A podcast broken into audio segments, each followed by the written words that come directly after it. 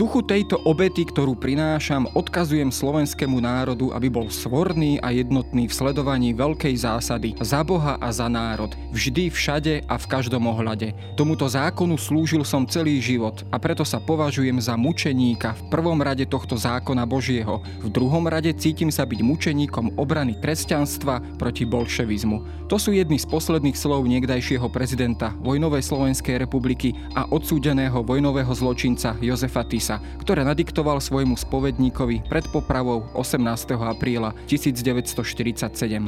Okrem iného poukazujú na fakt, že i samotný Jozef Tiso sa videl a považoval za mučeníka v boji za národnú vec, ktorého nepriaznivé okolnosti a nepriateľské sily posielajú podstúpiť najvyššiu obeť. Mýtus nespravodlivo odsúdeného a popraveného prvého slovenského prezidenta nadobudol v ďalších rokoch a desaťročiach pozoruhodnú životnosť. Pravidelne sa objavoval v ľudáckych emigrantských kruhoch v zahraničí.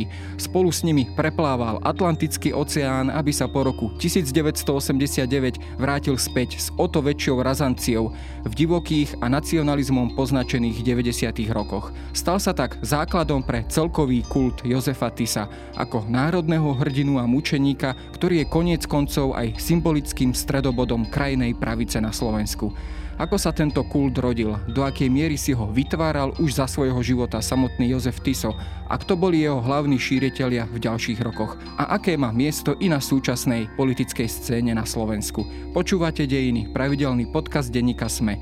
Moje meno je Jaro Valen, som šéfredaktor časopisu Historická reví a rozprávať sa budem s historikom z Fakulty politických vied a medzinárodných vzťahov Univerzity Mateja Bela v Banskej Bystrici Antonom Hruboňom, ktorému práve vychádza kniha Mýtus a kult Jozefa Tisa. Chcem zároveň pripomenúť, že aj tento podcast je teraz pohodlne dostupný spolu s ďalšími priamo cez aplikáciu SME. Predplatitelia prémiového predplatného SME ich v aplikácii dostanú bez reklamy. Ak chcete priamo podporiť naše Dejiny, kúpte si predplatné cez predplatné.sme.sk lomka podcast. Pomôžete nám v našej práci.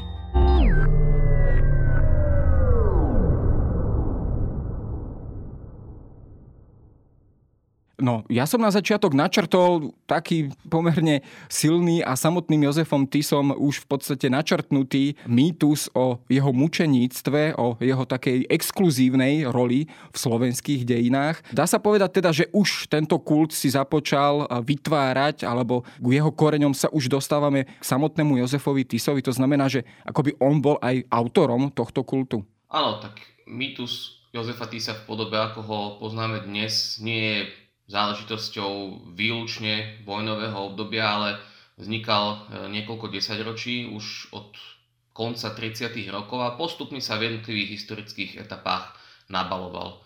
Niektoré svoje komponenty získal v období druhej svetovej vojny a niektoré po vojne, respektíve po poprave Jozefa Tisa v apríli devätnásťstoštyridsaťsedem, a ako si aj spomínal v úvode, tak takú reinkarnáciu zažil v deväťdesiatych rokoch po páde komunistického režimu a po obnove politickej plurality, kedy sa na Slovensku objavili rôzne neoludácké politické strany, ktoré sa hlásili k odkazu Jozefa Tisa a slovenského štátu.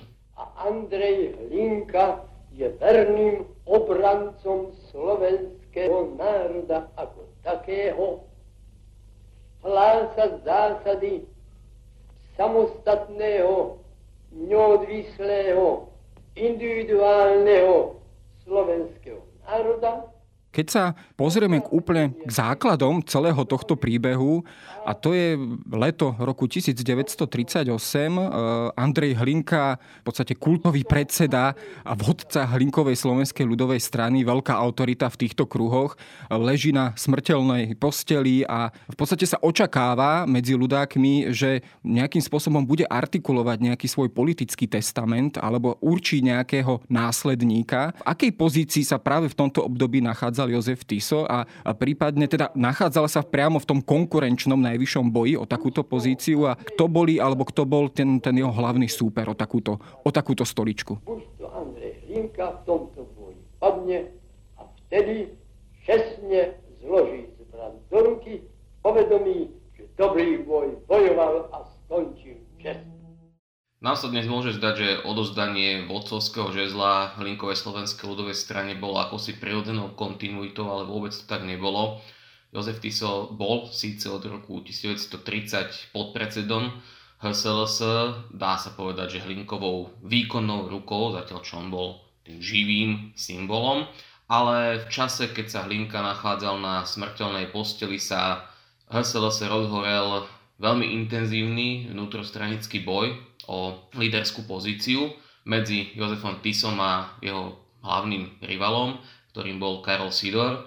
Tá Tisová pozícia v lete devätnásťtridsaťosem zďaleka nebola taká pevná a tuto Tisa poprvýkrát postretlo, môžem povedať, že obrovské šťastie, ktorého postretlo neskôr ešte viackrát počas kariéry a faktor náhody, ktorý sa objavuje v dejinách. Ten vnútrostranický boj, ktorý sa rozhorel v lete devätnásťtridsaťosem o nástupníctvo, poukazuje aj na samotnú podstatu politiky, že to, čo sa ľuďom, voličom ukazuje navonok, je častokrát iba taká pozlátka, ale v skutočnosti v strane, akejkoľvek strane, aj historicky, aj tých súčasných, ide v prvom rade o peniaze a o moc. Ja si pamätám, ak ťa preruším, takú tú známu pesničku, samozrejme Na stráž, ktorú teda ešte spieval František Krištof Veselý, alebo ju teda naspieval. Ona je, myslím, že z jesene roku tridsať tridsaťosem, to už vlastne bola slovenská autonómia v rámci teda ešte prežívajúceho Československa pomnichovského, ale tam sa teda spieva Hlinka náš otec, Sidor vodca náš. Znamená to, že tá atmosféra na jeseň tridsaťosem bola ešte taká, že do do tej pozície toho dediča, toho budúceho vodcu Hlinkovej slovenskej ľudovej strany pasovali predovšetkým Karola Sidora. Skrátka mal on, aspoň tak sa to v tom čase javilo, že istejšiu pozíciu. Aj hlásenia nemeckej spravodajskej služby Sicherheitsdienst spred volieb do autonómneho snemu december tridsaťosem pasovali do pozície človeka, ktorý má všeobecnú ľudovú podporu medzi voličmi há es el es, skôr Karola Sidora, ktorý bol tribúnom. Zatiaľ, čo Jozef Tiso si vedel v úvodzovkách ošéfovať predsedníctvo a to zákulisie, čo sa napokon ukázalo aj kľúčovým faktorom. Plus teda ďalšie udalosti, ktoré nasledovali vo veľmi dynamickom období rokov tridsaťosem tridsaťdeväť, kedy Tiso mal skutočne opakovanie na mále, aby stratil pozície nielen há es el es, ale aj slovenskej politike ako také a stiahol sa úplne do ústrania.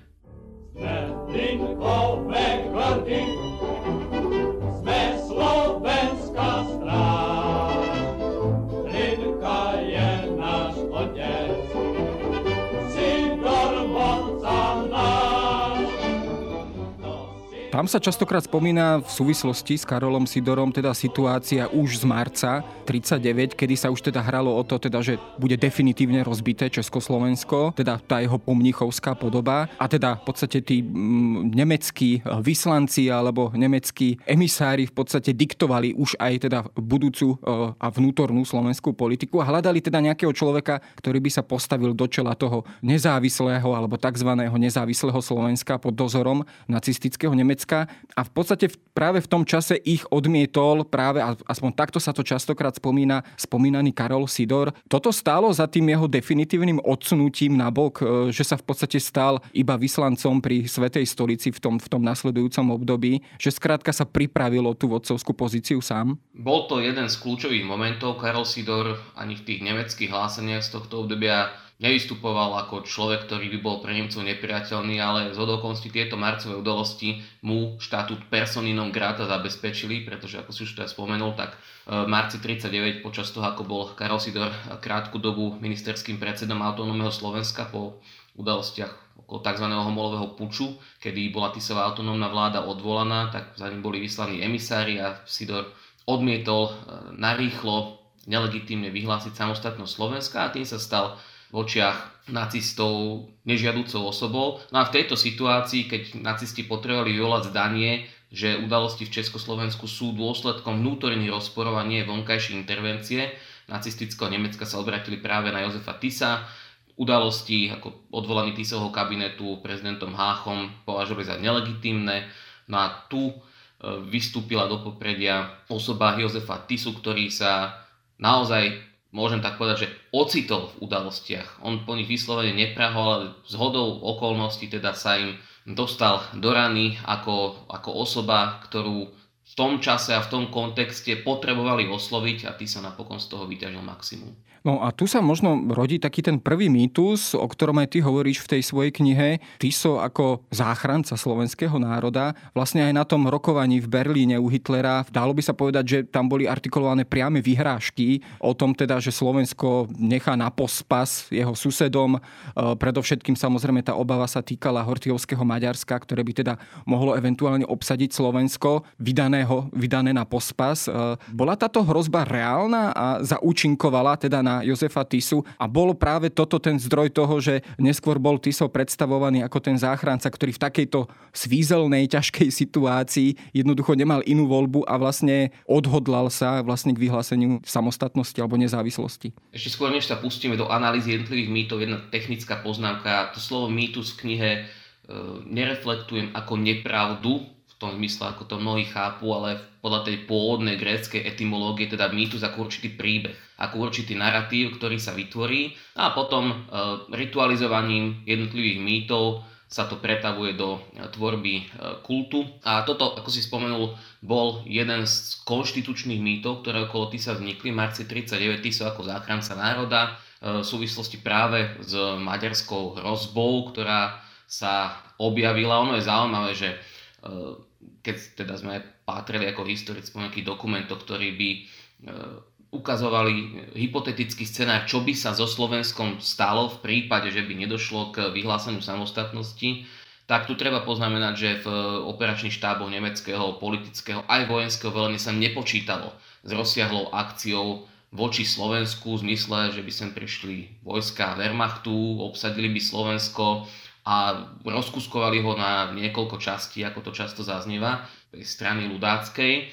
Tam sa počítalo maximálne s demonštratívnym obsadením Bratislavy, tým, že potom vláda bude povoľnejšia.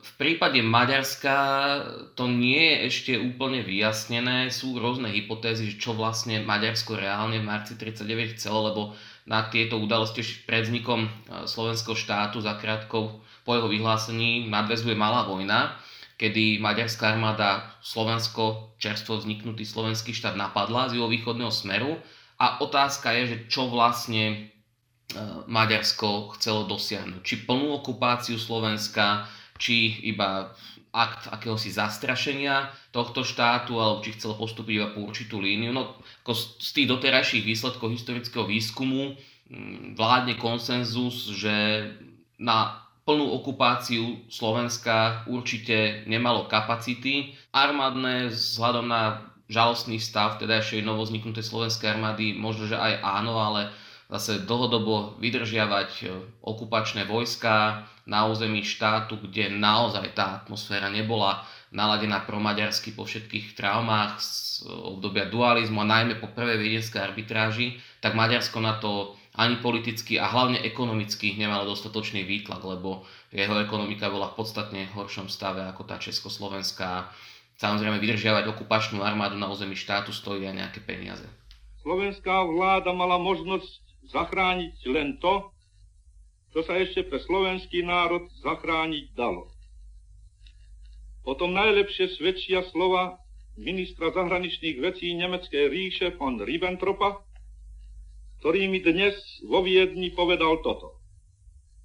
Mníchov vás, Slovákov, zachránil pred veľkou katastrofou, pred úplným rozdelením, pred úplným rozkuskovaním. Ten ďalší narratív alebo mýtus, o ktorom hovoríš, ten sa týkal potom už pozície Jozefa Tisa, teda ako toho vodcu, otca národa a akéhosi tiež dediča veľkomoravskej tradície, dediča po Pribinovi, Svätoplkovi a podobne. To už sú samozrejme tie naše známe mýty slovenskej o tisícročnej porobe a tak ďalej, na ktoré ale teda pozoruhodne teda naviazal aj samotný Jozef Tiso, respektíve teda ľudácka propaganda. Bol to istý, dá sa povedať, legitimizačný prostriedok, ako takto vlastne vlastne postaviť Jozefa Tisa, ktorý možno dovtedy ani nebol v tých ľudových kruhoch natoľko známy a populárny, určite nie viac asi ako Karol Sidor, ale postaviť ho do tej pozície toho, toho dediča, obnoviteľa nejakej teda starej štátnosti Slovákov. Áno, tak určite to bol legitimizačný prostriedok, ako obhájiť právoplatnosť existencie štátu, nie len preto, v akom historickom kontexte a za akých okolností vznikol, že v tej dobe, v marci tridsaťdeväť, to nebola túžba celého národa, ako to ľudáci prezentovali, ale sekundárny produkt nemeckej agresie voči Československu. Ale musíme brať na zreteľ zase aj tú ďalšiu vec, že všetky tie štáty, ktoré existovali v rodiacej sa novej Európe, sa odvolávali akoby na to historické právo, na čo najstaršie korene štátnosti, či už to bolo nacistické Nemecko, však tam vládol ten mýtus Svätej ríše rímskej, národa nemeckého, ktorého priamym pokračovateľom je Tretia ríša, ktorá to mala aj v názve koniec koncov, ale takisto aj Maďarsko, mýtus Svätoštefánskej koruny ako civilizačnej záštity kresťanstva a ochrankyne kresťanskej kultúry. Takže podobne aj ľudácka vláda a vôbec celý ten aparát museli vytvoriť konštrukt, ktorým by dokázali jednak historickosť, legitimity Slovákov na vlastný štát a takisto aj určitú takú vojenskú schopnosť, keďže vojenstvo, militarizmus bol v tej dobe in. Hovoríme o období vojnovom, aj keď slovenský štát vznikol ešte šesť mesiacov pred vznikom vojny, ale ten militarizmus jednoducho bol súčasťou politickej kultúry týchto režimov. A preto práve aj doboví propagandisti siahli po konštrukte Veľkej Moravy, ktorá, ako veľmi dobre vieme, v tých najväčších teritoriálnych e, hraniciach siahala výrazne za hranice vtedajšieho slovenského štátu, zasahovala aj územia okolitých štátov, najmä Maďarska, čím sa ľudáci aj vymedzovali určitým spôsobom voči pokračujúcim územným nárokom hortijovského Maďarska.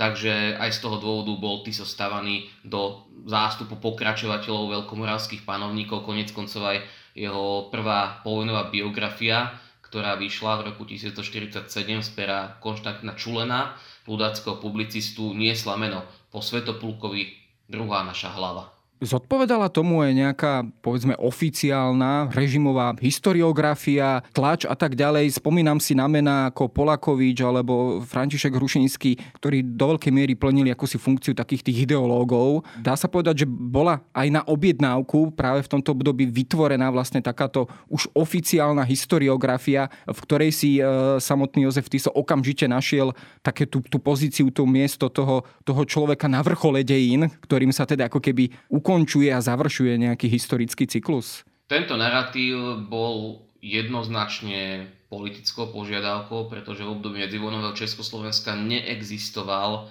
relevantný prúd, či už to v českej alebo slovenskej historiografii, ktorý by Veľkú Moravu prezentoval ako prvý slovenský štát v histórii. Koniec koncov samotní Veľkomoravania sa neidentifikovali ako starí Slováci, oni sa identifikovali svojou afiliáciou k panovníkovi, k Svätoplukovi, keďže tie väzby v období raného stredoveku boli iné ako v dvadsiatom storočí. A konštrukt, o ktorom hovoríme, sa objavil v dvoch dielách ľudí, ktorých si spomínal. Tým prvým bol filozof Štefan Polakovič v jeho diele K základom slovenského štátu, ktoré napísal ako mladý čerstvý absolvent univerzity v Ríme. To bol, môžeme povedať, taký opus magnus vôbec, filozofický opus magnus základov slovenského štátu z roku tridsaťdeväť.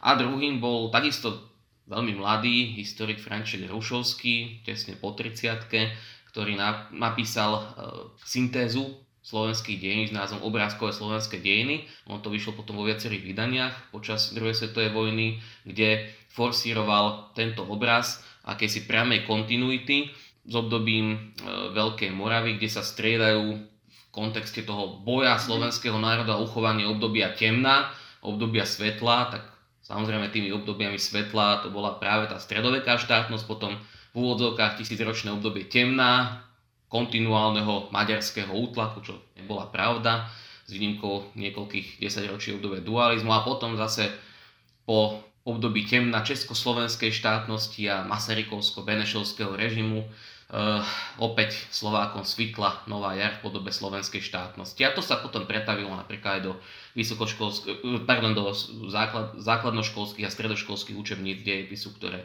Hrušovský napísal. Do akej miery sa aj do pozície Jozefa Tisu premietal fakt, teda, že bol katolickým kňazom? Koniec koncov aj Hlinka bol e, kňazom. E, to znamená, že aj po tejto línii sa ako keby dala interpretovať nejaká následnosť alebo ná, nástupníctvo a dedičnosť. Vy Využíval toto Jozef Tiso a využíval aj toto samotná ľudácka propaganda, práve tento rozmer, tento fakt? No, Jozef Tiso bol v danej dobe určite spoločenskou autoritou. Musíme si uvedomiť, že v tej dobe slovenská spoločnosť bola podstatne viac religiózna ako v súčasnosti, čím nechcem povedať, že neexistovali ateisti a ľudia, ktorí sa stávali skepticky k Tisovej autorite vychádzajúceho samotného kňazstva, ale určite čomu to pridávalo. Ten komponent Jozefa Tisa ako služobníka Božieho a zástancu práv nielen slovenského národa, ale aj katolíckej cirkvi sa potom politicky ešte viac inštrumentalizovalo po jeho smrti, po jeho poprave v apríli tisícstoštyridsaťosem, čo umožnilo nasledovateľom režimu há es el es vytvoriť svetsko-sakrálny obraz Jozefa Tisa ako mučeníka, ako martýra, ktorý padol v boji proti jeho nepriateľom, proti bolševizmu a nepraníkom slovenskej štátnosti. Skúsme sa možno pozrieť na taký iný rozmer. Snažil sa Tiso možno aj o nejaký iný imič, alebo ľudácky režim o iný imič svojho vodcu, Jozefa Tisa? Z toho nacistického prostredia vieme, že Hitler častokrát aj počas tých svojich volebných kampaní sa premiesňoval po, po Nemecku lietadlom. Veľmi rád sa samozrejme zaštiťoval aj takými určitými technickými výdobytkami ako ten moderný vodca. A snažila sa, povedzme, o niečo podobné aj ľudácka propaganda, teda, že nemala sa niesť len v tom tradičnom, konzervatívnom duchu, prisvojovaním si aj nejakých tých tradičných kresťanských hodnôt a podobne, ale že vystupovala aj v štýle akéhosi, a samotný Tiso v štýle akéhosi modernizátora slovenského národa. Pokiaľ hovoríme o akomsi mačovskom imidži Jozefa Tisa, to vzhľadom na jeho telesné proporcie nebolo celkom možné, ale napriek tomu, ako vravíš, tak slovenská, alebo tá ľudácka presnejšie, propaganda využívala aj obrazy Tisa ako modernistu, napriek tomu, že bol katolíckym kňazom a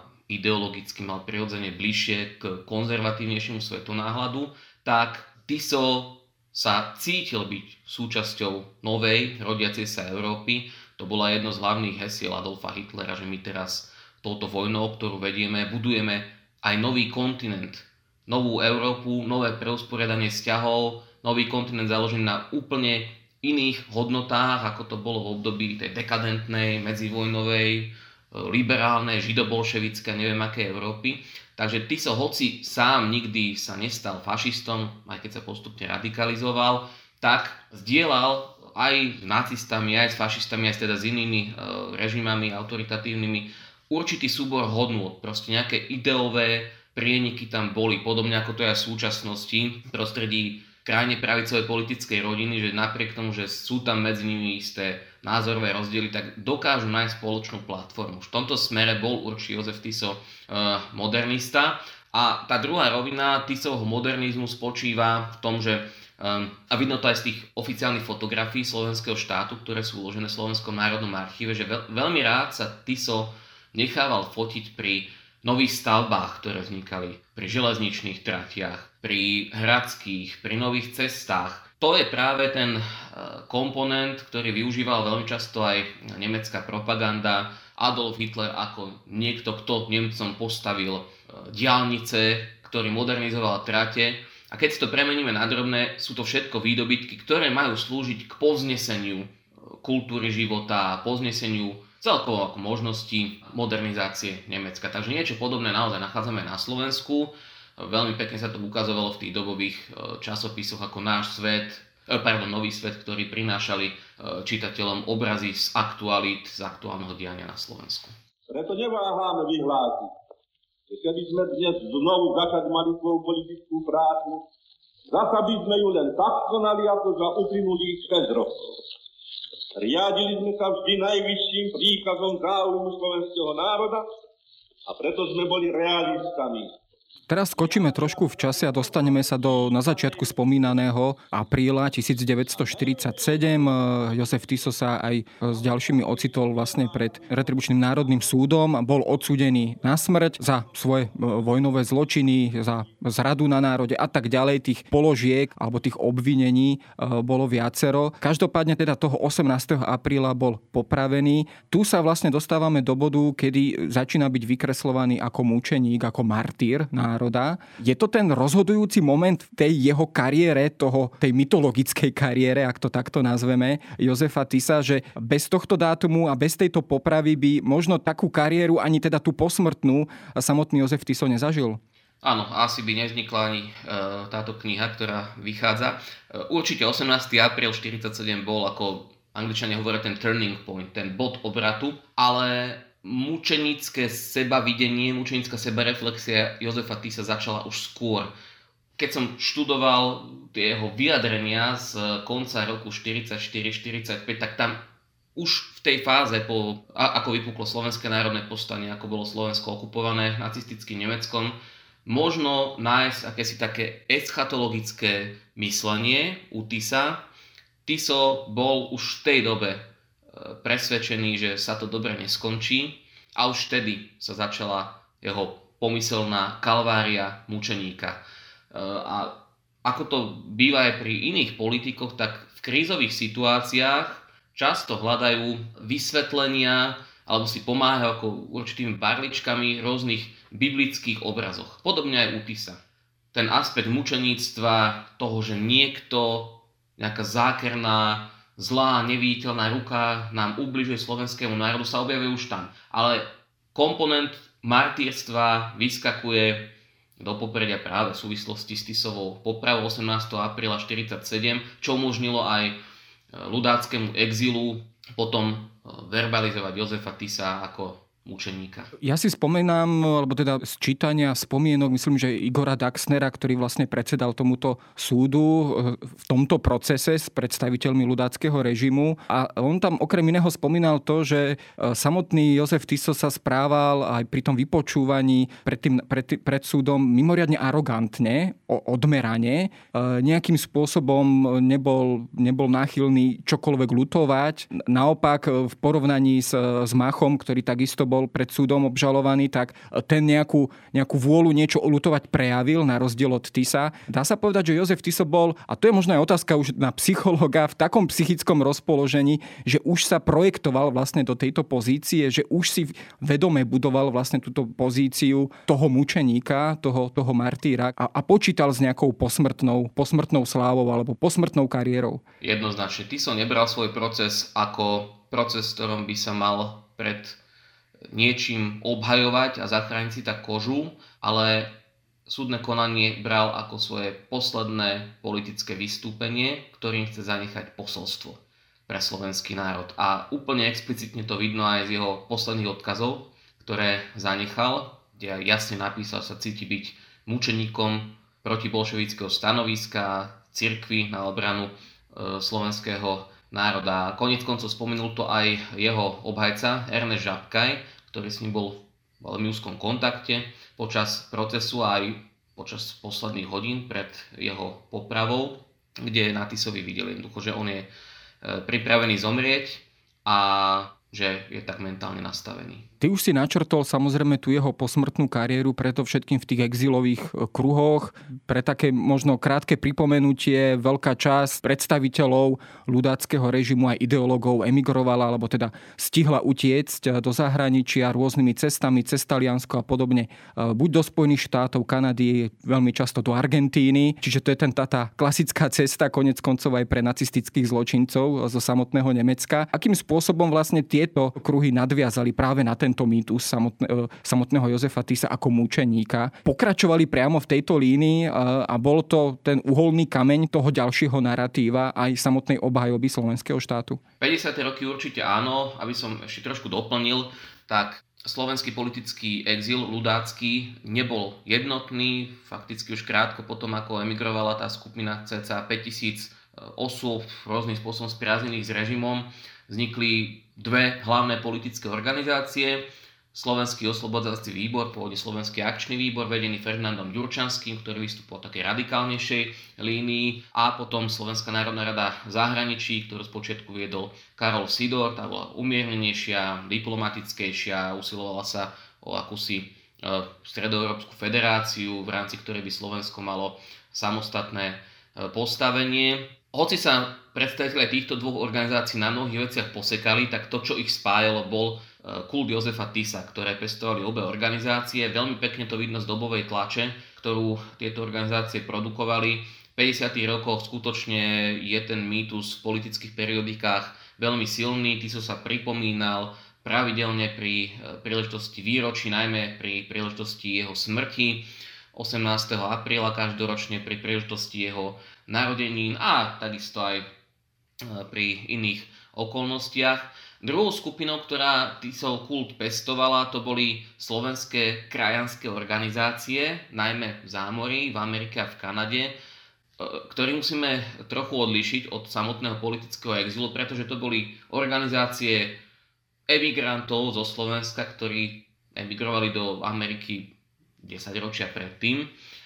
A aj v dôsledku toho, že nie celkom boli informovaní o vývoji na Slovensku a preberali tie veľmi zjednodušené konštrukty, tak skutočne, keď som aj sledoval politickú tlač, ktorá vychádzala, tak pozývala Slovákov na akcie, kde nemali problém si zároveň ako mučeníka pripomínať Milana Jaroslava Štefánika, ktorý bol prezentovaný ako prvá obeť československej demokracie Edvarda Beneša a súčasne Jozefa Tisa. Ako to boli naozaj také perfidné scény, pri ktorých som sa niekedy chytal za hlavu, že aké konštrukty dokáže ľudský mozog vyprodukovať. A potom aj v neskôršom období taký úplný bizár, asi najväčší, s ktorým som sa stretol, bol kreslený komiks Paula Falata, vydaný prvou slovenskou katolíckou jednotou v Middletowne, kde bol Jozef Tiso prezentovaný v podobných obrazoch ako Ježiš Kristus. Pred svojou popravou bol vyobrazený so slučkou na krku, ako hovorí, že Pane Bože, odpustím, lebo nevedia, čo činia, čiže presne kópie tých kristových replík. Uh, nehovoriac o tom, že autor komiksu sa netrafil ani do dátumu smrti, nechal tých sa požiť ešte o jeden deň ďalej. Uh, takže uh, toto, toto je celý rád uh, takýchto zobrazení Tisa v exile. Ešte by som spomenul asi uh, malby Tisov v niektorých kostoloch v Kanade. Bol zobrazený ako svetec v Národnom panteóne. To sú malby uh, maliera uh, Cincíka, Ktoré, ktoré tam vyhotovil. Vychádzalo množstvo takých adoračných brožúr, vychádzali veľké Tisové podobizne, ktoré boli venované jednotlivým pobočkám Matice slovenskej zahraničí, a množstvo ďalších podobných materiálov v bavorskom mestečku Altötting, kde bol Tiso zajatý v júni tisícdeväťstoštyridsaťpäť, kde ho zadržala americká C I C, sa konali od roku sedemdesiatdeväť každoročné púte. To boli akcie, na ktorých sa zhromaždilo niekoľko stoviek až tisíc Slovákov žijúcich v zahraničí a navštevovali tam izbu, kde bol Tiso, teda kde prebýval Tiso počas jeho pobytu na území Bavorska. Bolo tam množstvo predmetov spojených s jeho životom, organizoval sa okolo toho celý kultúrny program, takže tie spôsoby Tisovej adorácie dosahovali naozaj pre nás až také ťažko predstaviteľné rozmery. Ešte by som mohol spomenúť kult Tisa, ktorý sa udržiaval aj v literatúre, hlavne v poézii. Rôzni slovenskí básnici, ktorí pôsobili v exile, ako napríklad Rudolf Dillong a ďalší predstavitelia katolíckej moderny, písali na Tisa takéto básničky, ktorými sa snažili udržiavať pozitívnu pamäť na jeho osobu. Keď sa pozrieme na samotný ten narratív, ktorý sa teda aj v týchto kruhoch používal, čo sa všetkého týkal, teda okrem samotnej smrti alebo popravy Jozefa Tisa, alebo keď preberiem ich slovník, mučenickej smrti Jozefa Tisa, boli doň zakomponovaní aj takí ďalší, ďalšie postavy, predovšetkým Edvard Beneš ako ten strojca tohto tohto tzv. Zločinu, akým spôsobom bolo vykreslované samotné Československo a počítalo sa teda v týchto kruhoch opäť s obnovou toho, toho slovenského štátu v intenciách e, e, toho pôvodného, alebo teda toho Tisovho režimu. E, skrátka, aký ten naratív bol vlastne v tomto smere razený, sa pohyboval, točil práve okolo smrti Jozefa Tisa? Tak naratív, ktorý používali jednak exiloví básnici, ale aj ľudácka publicistika v exile bol voči Československu krajne negatívny. Sám Ferdinand Ďurčanský a jeho slovenský oslobovací výbor, v ktorom sa angažoval mimochodom aj Rudolf Dilong politicky, považoval oslobodenie Slovenska na jar štyridsaťpäť za čechobolševickú okupáciu. Tvrdili, že slovenský štát nadalej kontinuálne existuje, že legitimita obnovenej Československej republiky je neprávoplatná, pretože neguje konsenzus zo štrnásteho marca devätnásťtridsaťdeväť, a to sú konštrukty, ktoré sa potom objavovali aj neskôr historiografii na Slovensku už po roku devätnásťstoosemdesiatdeväť v tomto spektre. Časť účastníkov stretnutia, na ktorom sa prevolávali heslá požadujúce samostatnosť Slovenska, heslá vyzdvihujúce prezidenta samostatného slovenského štátu doktora Jozefa Tisu, a kde sa dokonca objavili i gardistické zástavy z roku devätnásťtridsaťdeväť, obkolesila prezidenta republiky Václava Havla, ktorý bol po hrubom osočovaní prinútený opustiť toto zhromaždenie. Dá sa povedať, že počas celého tohto obdobia, tridsaťročného obdobia komunizmu v Československu, tak v podstate tieto narratívy pretrvávali vlastne v týchto, v týchto kruhoch zahraničných, exilových, emigrantských kruhoch. Dá sa povedať, že s veľkou razanciou a silou sa teda vrátili po osemdesiatom deviatom roku do Československa, až do tej miery, že možno ani samotní predstavitelia, členovia vé pé en a ďalších neskôr sa konštruujúcich strán ani možno netušili, s čím majú dočinenia, keď sa vracali aj títo jednotliví exponenti tejto, tejto novej ideológie a teda týchto narratívov späť do Československa a na Slovensko. Keď padol komunistický režim v Československu v novembri osemdesiatdeväť, tak viacerí poprední predstavitelia ľudáckeho režimu z čas druhej svetovej vojny ešte stále žili. Bol to hlavne Jozef Kirschbaum, bývalý generálny tajomník Linkovej slovenskej ľudovej strany, alebo napríklad Štefan Polakovič, dvorný ideológ ľudáckeho režimu, ktorí sa určitým spôsobom snažili zapájať do diania na Slovensku po roku osemdesiatdeväť, aj keď sa báli natrvalo vrátiť, lebo oni boli stále právoplatne odsúdení. Tie rozsudky sa rušili iba postupne. A takým hlavným influencerom po roku devätnásťdeväťdesiat, ktorý na Slovensko priniesol diskurs, o ktorom hovoríme, bol predovšetkým historik Milan Stanislav Ďurica a sekundoval mu aj František Vnuk. Ďuricové publikácie a ich interpretácie sú, myslím, slovenskom publiku veľmi dobre známe. No a od tieto narratívy sa opierali takisto marginálne politické strany, ktoré vznikali na Slovensku ešte v období federácie. To sú strany, ktoré môžeme označiť ako vyloženie neoludácké, pretože sa hlásili priamo ku kontinuite s režimom slovenského štátu, s Linkovou slovenskou ľudovou stranou. To bola napríklad Slovenská ľudová strana, ktorá bola obnovená v apríli devätnásťdeväťdesiat, Slovenská národná jednota, frakcia Slovenskej národnej strany na čelo s Stanislavom Pánisom, alebo Hnutie za oslobodenie Slovenska. Keď si listujete tými ich periodikami, tak tam je úplne explicitné, že to, o, ich programom bolo dopredu do budúcnosti, keď to takto symbolicky poviem.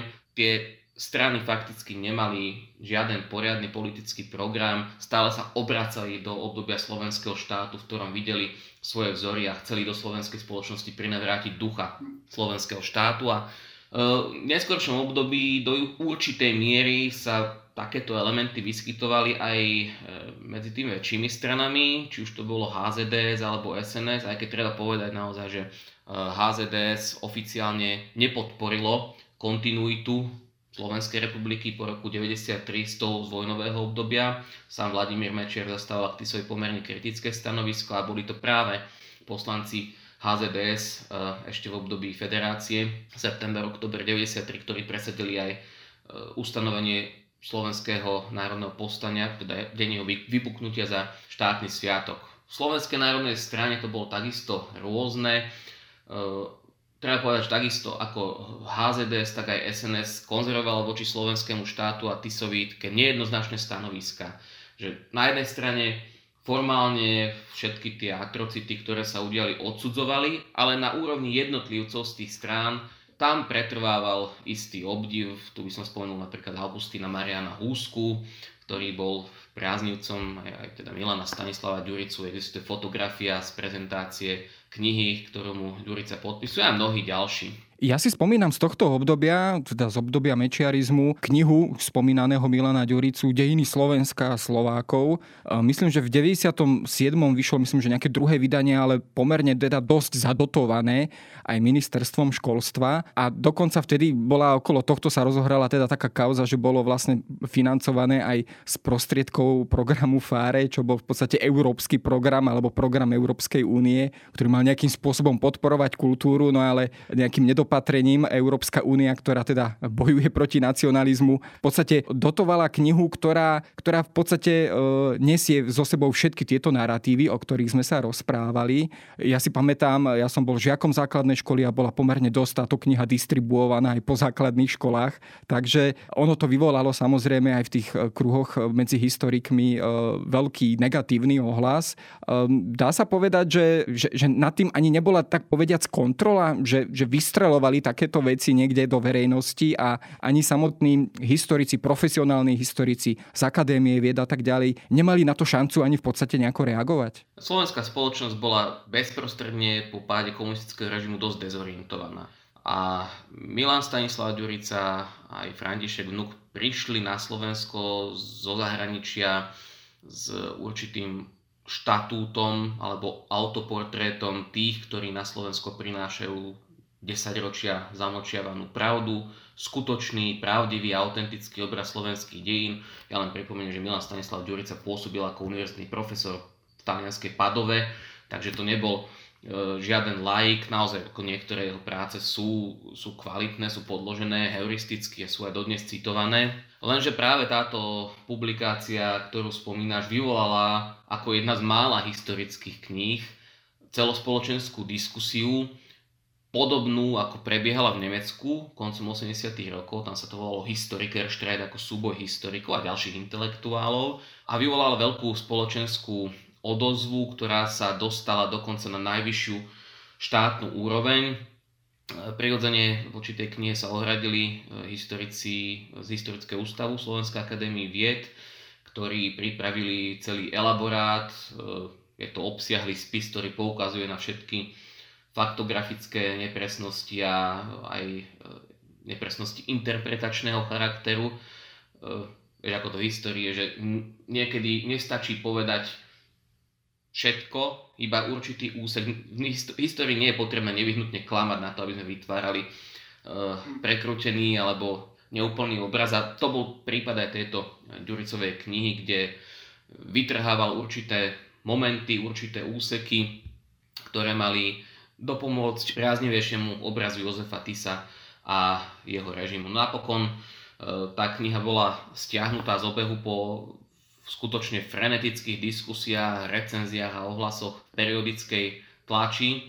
Čo je zaujímavé, tak napriek tomu, že há zet dé skonzervovalo voči Tisovi a slovenskému štátu taký neúplne sympatizujúci prístup, ako som hovoril, v kontexte prebiehajúcej diskusie o Ďuricovej knihe Ďuricu prvýkrát otvorene podporilo. Ja si pamätám, respektíve teda, keď uvediem možno aj nieko, niekoľko citátov vlastne z tvojej knihy, vlastne to je taký povzdych historikov, predovšetkým už zo spomínaného Historického ústavu Slovenskej akadémie vied, napríklad Jozef Jablonický, historik Slovenského národného povstania, vlastne myslím, že niekedy v deväťdesiatych rokoch hovoril teda, že začal sa úporný zápas o taký obraz Slovenska, v ktorom by mal Tiso miesto mučeníka, národného martýra a Slovenské národné povstanie by bolo tragickou a protislovenskou udalosťou. Dokonca myslím, že Ľubomír Lipták dokonca si tak povzdychol, že vlastne historik ani nemá šancu na všetko, čo vychádza v tlači v tom období nejako reagovať. To nám trošku pripomína aj tie dnešné doby, kedy vlastne človek, aj historik, má ešte o to menšie šance v podstate reagovať na to všetko, čo sa objaví niekde na internete a v rôznych kruhoch. Dá sa povedať, že bola to určitá bezmocnosť, alebo teda jednoducho ten, ten narratív bol natoľko silný, že sa ani z toho profesionálneho hľadiska nedalo s ním úplne bojovať? Myslím si, že nie je prvoradou úlohou historikov vyvracať opakovane vyvrátené nezmysly. A to bol aj prípad tejto knihy. A v konečnom dôsledku, keď sa na to pozrieme retrospektívne, tak obraz slovenských dejín, ktoré ponúkal Ďurica, sa v profesionálnej sfére vôbec neujal. Táto línia, ktorú nazveme pracovne pro Ľudácko alebo sympatizujúcov s ľudáckym režimom je na úplnej periférii v historickej vede na Slovensku. Ja by som to nenazval ani, ani samostatnou líniou, ale skôr ako si sektou, skupinkou, ktorá si robí vlastné podujatia, na ktoré pozýva samých seba. Tí ľudia nemajú kredit v medzinárodnej vedeckej komunite, tie ich publikácie neprechádzajú štandardným kritickým recenzným konaním, nepublikujú v medzinárodných impaktovaných časopisoch, ktoré majú kredit v širšej vedeckej komunite. Takže, no a dnes, dneska je to tak, po roku osemdesiatdeväť to je asi tá Achillová päta demokracie, že hocikto si môže vydať hocičo a prezentovať to ako vedu. No a to je aj tento prípad. Ako ja nehovorím, že historici alebo publicisti nemajú nárok publikovať práce, ktoré považujú zo svojho hľadiska za dobré, inovatívne, len na to, aby sme napísali kvalitnú historickú prácu alebo prácu z akejkoľvek inej humanitnej alebo spoločenskej disciplíny, sa musíme pridržať určitej metodológie. A zatiaľ čo profesionálnych historikov, ktorí pracujú určitými štandardizovanými metódami a na základe analýzy dokumentov sa dopracujú k určitému obrazu, postupu tejto skupinky je iný, že oni majú vopred stanovený nejaký cieľ, čo chcú dokázať, a potom selektívne k tomu vyberajú dokumenty, ktoré sa im hodia. Čiže presný opak toho, čo sa učí v historickom seminári v prvom ročníku na univerzitách. Tak ako tu dnes stojíme, vám sľubujem, že socha tohto Maďarovna tu dlho stáť nebude. Socha, ktorá uráža naše národné cítenie, nemá čo robiť na slovenskom území. Na záver sa pozrime na samotnú krajnú pravicu na Slovensku, keď si spomeňme na tie výjavy ešte Slovenskej pospolitosti, ktorá vyšla vlastne na ulice slovenských miest v gardistických uniformách a v podstate sa tým prihlásila priamo k slovenskému štátu a k samotnému Jozefovi Tisovi, ktorého na rôznych mítingoch velebili. Dá sa povedať, že z ich strany to bola v podstate taká šoková stratégia, že aj tú verejnosť natoľko zaskočiť, že to, čo možno bolo do tej miery dovtedy tak trošku tabu, nebolo to priamo artikulované, tak vlastne touto šokovou metódou v podstate sa, sa celý ten narratív v plnej miere ukázal na Slovensku po mnohých, mnohých rokoch, keď to už možno nikto nečakal. Po chvíľu príde čas, keď spravodlivosť, naša národná spravodlivosť príde na celé Slovensko aj na južné územia.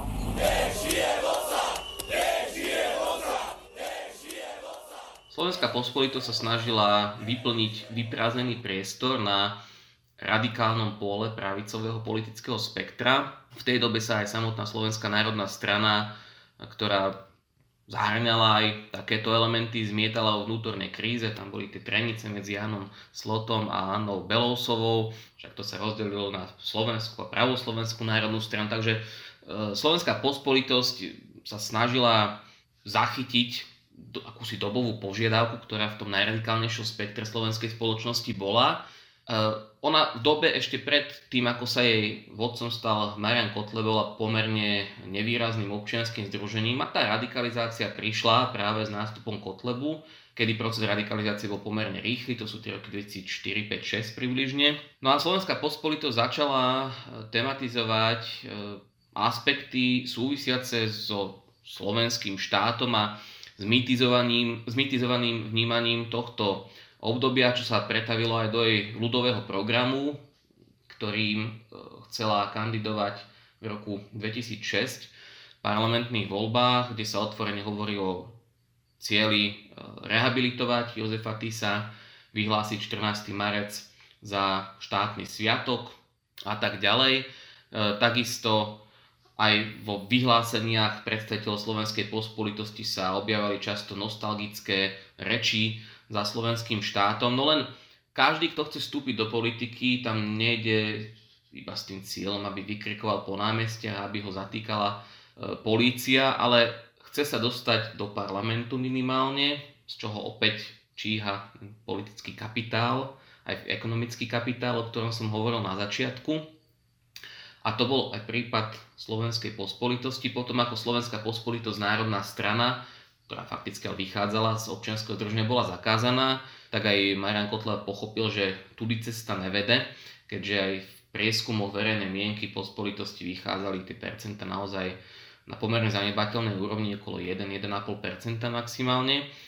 Marián Kotleba totiž to zistil, že slovenský štát a to jeho mitizované vnímanie spolu s ďalšími konšpiráciami o tom, že Židia ovládajú celý svet, hovoril vtedy o maďarskej hrozbe, ktorá tu objektívne prítomná nebola a tak ďalej, sú neaktuálne a nezaujímavé pre voličov na Slovensku. A v roku dvetisícdesať, keď bola založená ľudová strana Naše Slovensko, tak to jadro síce tam stále zostávalo prítomné, latentne, občas to vytiahlo, však pamätáme si na kauzu Šekov, za ktoré bol aj právoplatne odsúdený, alebo ďalšie momenty na margo vyjadreniu Jozefovi Tisovi, nielen z Kotlebových úst, ale ďalších predstaviteľov. No tú tému slovenského štátu celkom racionálne a pragmaticky odsunul nabok na úkor iných tém, s ktorými vyšiel.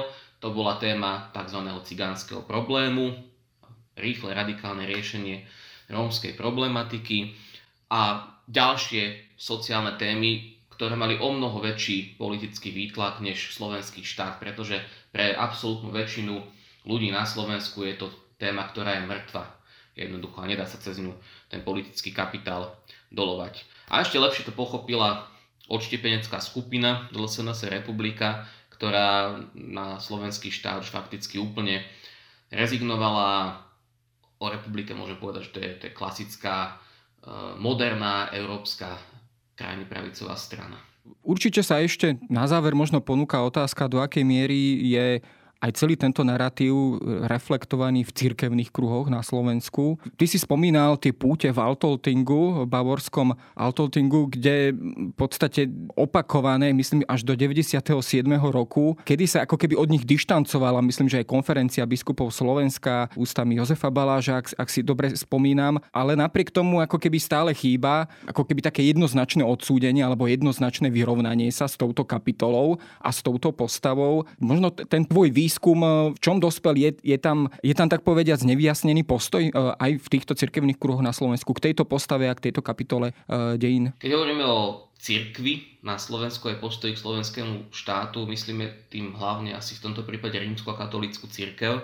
V jej prostredí skutočne po roku tisícstoosemdesiatdeväť zaznamenávame rôzne stanoviská. Na jednej strane aj vo viacerých prehláseniach vysokých cirkevných hodnostárov, aj niektorých vyhláseniach konferencií biskupov Slovenska sa jasne odsúdili deportácie a rasistická politika slovenského štátu. Na druhej strane ale viacero vysokých cirkevných hodnostárov vo svojich vyjadreniach Jozefa Tisa reflektovalo v tých tradičných kultotvorných naratívoch. Či už to bol Ján Chrysostom Korec, nitriansky biskup a neskôr kardinál, ktorý už v deväťdesiatom roku bol v Bánovciach nad Bebravou, keď sa Tisovi uvádzala do života tabula, ktorú aj posvetil.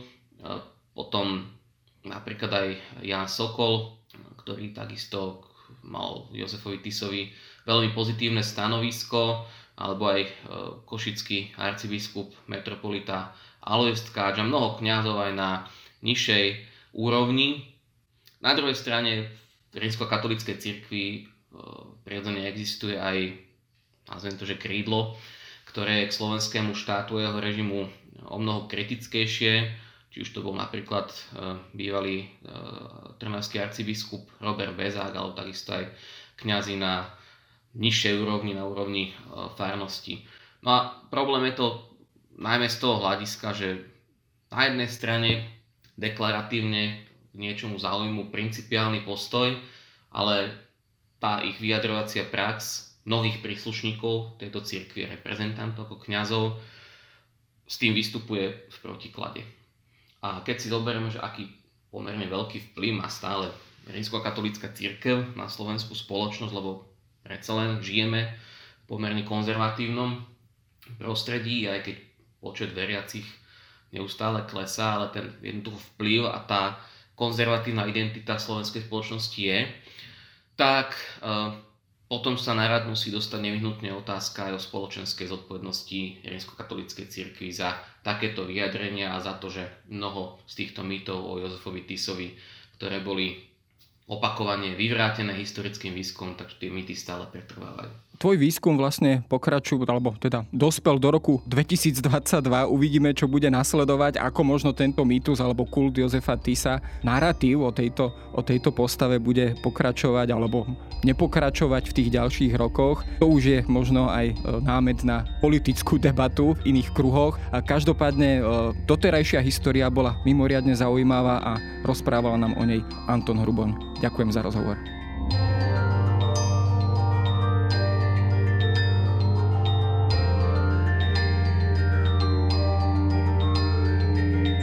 To je na dnes všetko. Počúvali ste Dejiny, týždenný podcast denníka SME a Historickej revue. Podcast Dejiny vychádza každý týždeň v nedeľu. Prihláste sa na jeho odoberanie vo svojej podcastovej mobilnej aplikácii na platformách Google Podcasty, Apple Podcasty alebo v službe Spotify.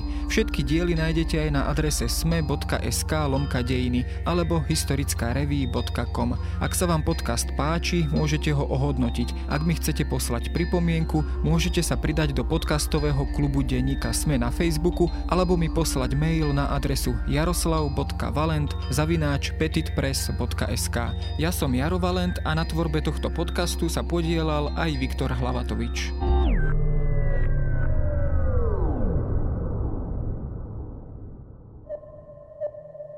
Som Eva Frantová a v denníku SME pre vás každý týždeň pripravujem ekonomický podcast Index, v ktorom sa spoločne s mojimi hostiami a hostkami venujem témam z oblasti makroekonomiky, investovania, biznisu a energetiky. Bližšie rozoberám aj dekarbonizáciu Európskej únie, ktorá do veľkej miery udáva smer súčasných aj budúcich investícií. Podcast Index, ktorý vás prevedie tým najdôležitejším zo sveta ekonomiky, nájdete každý štvrtok vo svojich podcastových aplikáciách, ale aj na webe denníka SME.